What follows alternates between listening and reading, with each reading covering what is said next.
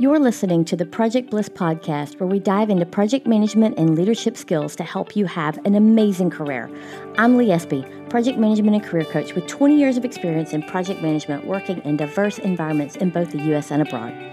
But this podcast is about you and how you can have the most amazing career in project management. This is a career that lets you continue to grow, serve, create, collaborate, and earn a great income while you're doing it. So join me and learn how to level up your career. Hey, I love talking about different tools that you can use as a project manager that are going to make your life easier. Today, I want to go over the basics of a work breakdown structure. You may see it referred to as a WBS, but that stands for work breakdown structure. Now, I'm a little bit fond of the work breakdown structure because it's one of the first tools I really embraced when I was moving into IT project management. It helped me communicate with the team to better understand the work we needed to complete on our projects. But I gotta confess, when I first really embraced formal project management and was trying to make sure I understood it all, I was engaged at the time. This was years ago, and I put all of my wedding plans into a work breakdown structure so that I could just get practice in doing it. And my dear sweet fiance at the time, who's now my husband, he totally humored me. I had it all put into Microsoft Project, although there are many tools that do this for you. And I printed it out and I put it on his dining room wall so that I could talk to him about all the things that we needed to get done for our wedding. And he was such a sweetheart. And he humored me, and we would have these meetings around the work breakdown structure to make sure that we were on track. And it helped us budget and it helped us identify all the things and keep up with all the things that we needed to do while we were planning our wedding. So, um, I was familiar with the tool, and when I made the leap into IT project management, I knew that it was going to be a tool that was going to help me talk to teams doing work that I wasn't as familiar with. So imagine joining a team and being tasked with completing a project that you know very little about. I was new in IT and I had a solid understanding of project management, but IT was relatively new to me. And that's pretty much how I started IT years ago, like just relatively new to the whole domain. I needed to gain the team's trust. And in addition to learning everything that we needed to be doing to successfully execute our project, I wanted to make sure that I came to the team open and honest and transparent about where I was in the specific domain of IT. But I also wanted to give them confidence that my project management skills were solid. So I used the work breakdown structure to help me accomplish all of these goals. If you don't use this tool, I highly recommend it. Here's why I think a work breakdown structure is such a good tool. It helps you ensure that you're addressing all the components of the project. The act of breaking down the work into smaller components and then getting more detail about each of these components helps you and the team work through the specifics needed for your project. You build it early and it'll serve as the basis of your schedule. So it's important to get input and buy in from the team members because they're the ones that are actually going to be carrying out the work that's represented in this document. You don't create it by yourself. Do not go in and, if you're working with a team who's doing the work, don't create this in a vacuum. You need your team's input. You can build as much as possible on your own at first for just the basic and then consult with your team for additional information and detail and changes down the road that may need to be made. So, getting started on your work breakdown structure. One of the easiest ways to build your WBS work breakdown structure is to start with a template based on the project scope. If other people in your org have done this type of project before, use what they've already created as a starting point. There's no need to recreate the wheel if it's already been done. But if this doesn't exist, then begin by listing the high level components in your scope and break it down from there. So here's an example. If you're working on a software project, you already know many of the components involved in gathering requirements, writing the code, testing, bug fixing, go no go approvals needed, move to production, transition to support maintenance, etc. There could be other components as well, but think about the high level components of your project and put those in your work breakdown structure.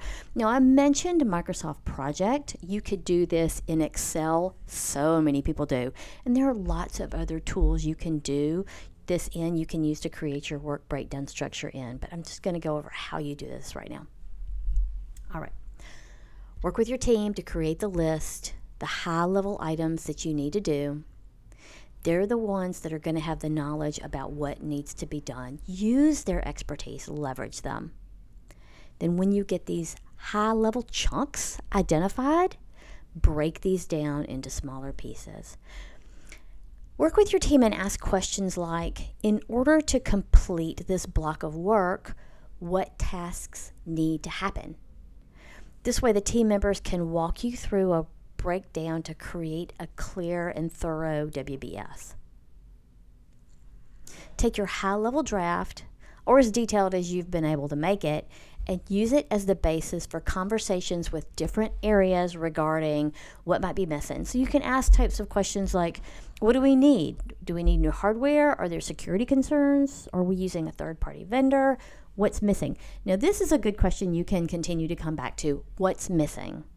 They're going to start thinking from that perspective and identify things that need to be plugged in.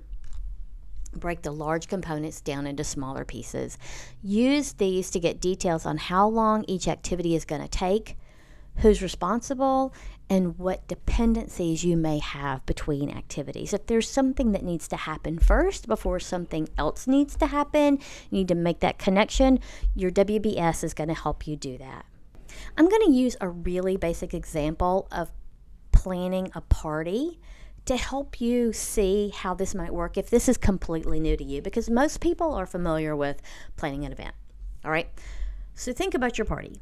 For your party, you want to address the following items. Let's say you've got to figure out the infrastructure, so where you're going to have the party, if you've got to have seating, if you need to have parking for lots of people at your party. Also, another large component might be food. Another component is going to be music because you've got to have music at your party, whether it is very low ambient background music or if you've got a DJ or maybe you have a band, right? You want to think about the guests that are going to be invited and if you're going to have any type of decorations for your event. So these are the categories that you're going to think about for your party. Let's think about infrastructure. I've already mentioned location, um, you've got to secure the date if you're going to be having it somewhere that's outside of your home and you need to make sure that the location is available. Also, if you're going to have tables and seating, you may need to rent those if you don't have what's adequate. So, all of these different pieces of infrastructure that need to be considered, break that component down. Next, I mentioned food. Are you going to have caterers?